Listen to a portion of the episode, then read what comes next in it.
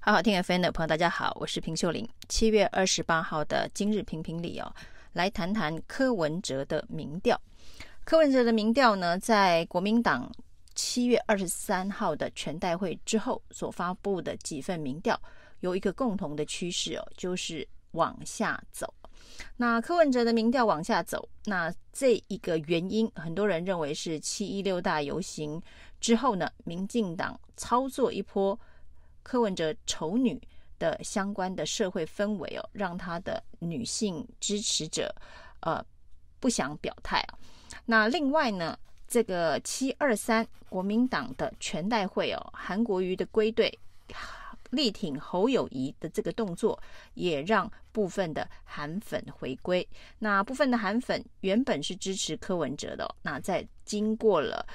韩国瑜的召唤之后呢，现在回到了侯友宜阵营。所以呢，七二三之后所发布的民调，那台湾民意基金会的民调，他做的时间点是在七二三之前呢，先不讨论。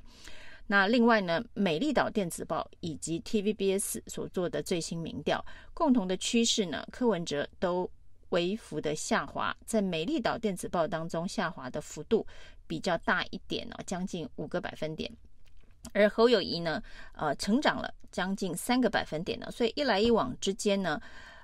柯跟侯的这一个差距哦，就拉到了五趴以内哦。在目前看起来，美丽岛电子报的这个民调对侯友谊来说相对是比较有利一点。不过 TVBS 的民调在上一次哦全代会之前所公布的数据当中哦，当时柯文哲已经超车了赖清德。那在七月二十三号之后，今天所公布的这个最新的民调当中呢，柯文哲又比赖清德落后，所以呢，排名排位又回到了第二名哦。但是两个人基本上已经算是平手哦。那上一次是在三趴的误差范围之内的领先，这一次呢也是在三趴范围之内的落后，就是赖清德是三十三趴，而柯文哲是三十二趴。针对柯文哲的民调现象哦，从这个五月中六月以后呢，就突飞猛进哦，那领先侯友谊非常的多，让侯友谊一直成为第三名哦。那在最大的在野党，当然除了这个内部的问题哦，有郭台铭的因素，有韩国瑜的因素之外哦，侯友谊本身在被征召之后的表现不如预期，也是一个而民调迟迟没有起色，维持第三名的原因哦。那至于呢，在这个 TBS 的民调当中哦，在六月甚至超越了赖清德强度。呃，非常的强的状态之下，连日本的台湾选举观察学者小笠原都分析解读哦，这一场选举当中哦，柯文哲现象是最值得注意跟观察的。那在七月二十三号的这三份民调之后呢，小笠原也发表了他的看法啊，在他的这个脸书当中特别提到，这三份民调当中呢，柯文哲支持度的数字啊，那不太一样。那但是呢，排名都是排在第二哦。那可以可看得出来呢，侯友谊的支持度有稍微往上爬，但是柯文哲往下走的这个趋势，则是必须要仔细的看出到底是哪里出了问题哦。那从最新的 TVBS 的民调当中可以看得出来哦，柯文哲的这个结构，当然在这一个四十岁以下的年轻的支持度哦，还是领先。赖跟侯非常的多，但是呢，从四十以上、五十、六十已经开始哦，这个跟赖清德呢拉近了这个距离哦，赖清德已经有领先的这个部分了。那其中呢，差距比较大的是在南部地区的支持度。那 TBS 上一次跟这一次的这个民调的比较，在南部地区的支持度呢，赖清德。冲了上来啊！那柯文哲往下走，这是这一次呢，啊，柯文哲跟赖清德拉成几乎是平手，但是呢，它往下走的趋势，那是三十二比三十三呢，输一趴的一个关键的区块，就是高屏澎的这个支持度。那说起高屏澎的支持度，可以看得出来，这个柯文哲跟民进党绿白之间的拉锯啊。那过去呢，柯文哲跟民进党的对决啊，那印象最深刻，大家当然知道是新潮流，特别是新潮流的陈菊。柯文哲在这个连任成功之后哦，呃，有一段时间对于陈菊非常高分配、严厉的批判，连批五天呢、啊，批到王世坚都看不下去哦。当时呢，他先批陈菊啊，在高雄市市长任内呢。债务变出三千亿啊，那就是这样子才会让民进党丢了高雄，韩国瑜当选高雄市长。那另外呢，他甚至用比较肥的韩国瑜来形容陈菊，也引发绿营的炮轰了。那他对于陈菊过去在民主运动当中的角色，则是说不能因为上半生坐过牢，下半生就可以为所欲为哦。他甚至认为陈菊这样。反而成为民主的罪人了，把过去民主运动的这个贡献的这一个基业啊，通通败光了。那甚至呢，对于二零一八那一场他差一点点输掉的台北市市长选举哦，因为他最终只赢了三千票，他也觉得陈菊应该是最大的战犯了。那柯文哲这一个对于陈菊。的批判的力道可以说是民进党政治人物里头，呃，他最积极对抗的这个对象。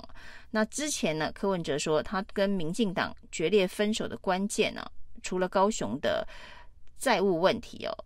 另外就是前瞻建设预算，他认为呢是一个很大的钱坑哦。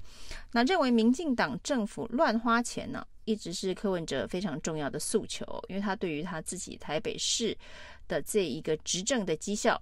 最洋洋得意的，也就是所谓的财政纪律，所以呢，他常常。找到机会呢，就会批评八千四百亿的前瞻预算，会批评八千四百亿的防疫预算呢。他认为呢，民进党都是在乱花钱呢。那这些批判，当然呢，也让很多民众深有同感了。这也是柯文哲的民调能够一直维持在某种程度，有他的追随者跟支持者。另外呢，民进党对他恨之入骨。主要呢，也是这个部分哦。柯文哲常常一针见血的指出了民进党执政的缺失，也让柯文哲呢在所谓在野这一块哦，不管是不是叫做大联盟哦，至少在在野阵线这一块，成为对抗民进党呢是一个非常标志性的鲜明的旗手。那这也是柯文哲能够在二零二四这场选举当中哦，打到目前为止能够站在这么有利的。战略位置上面最重要的原因，但是当柯文哲现在的民调直追赖清德之后，可以看到民进党也开始紧张，急于出手，包括台北市政大检验哦，所谓的市府大密保。那柯文哲在当台北市长八年的任内，现在呢，民进党主攻的是这个北流的工程、北翼的工程哦，那中间当然有一些工程款项的欠款。以及呢，这个施工过程当中的一些争议啊，北流的这个一点八亿啊，北艺的二点三亿啊，那对于这个柯文哲在当市长任内的重大的建设，那因为跟文化部有关哦，那现在的文化部部长史哲就是高雄市的前副市长，当然是陈菊的第一爱将啊。那另外呢，陈菊坐在监察院里头，随时要调查。台北市政府的相关的弊案也是非常的容易哦，所以当这个北流的欠款一点九亿的欠款事件呢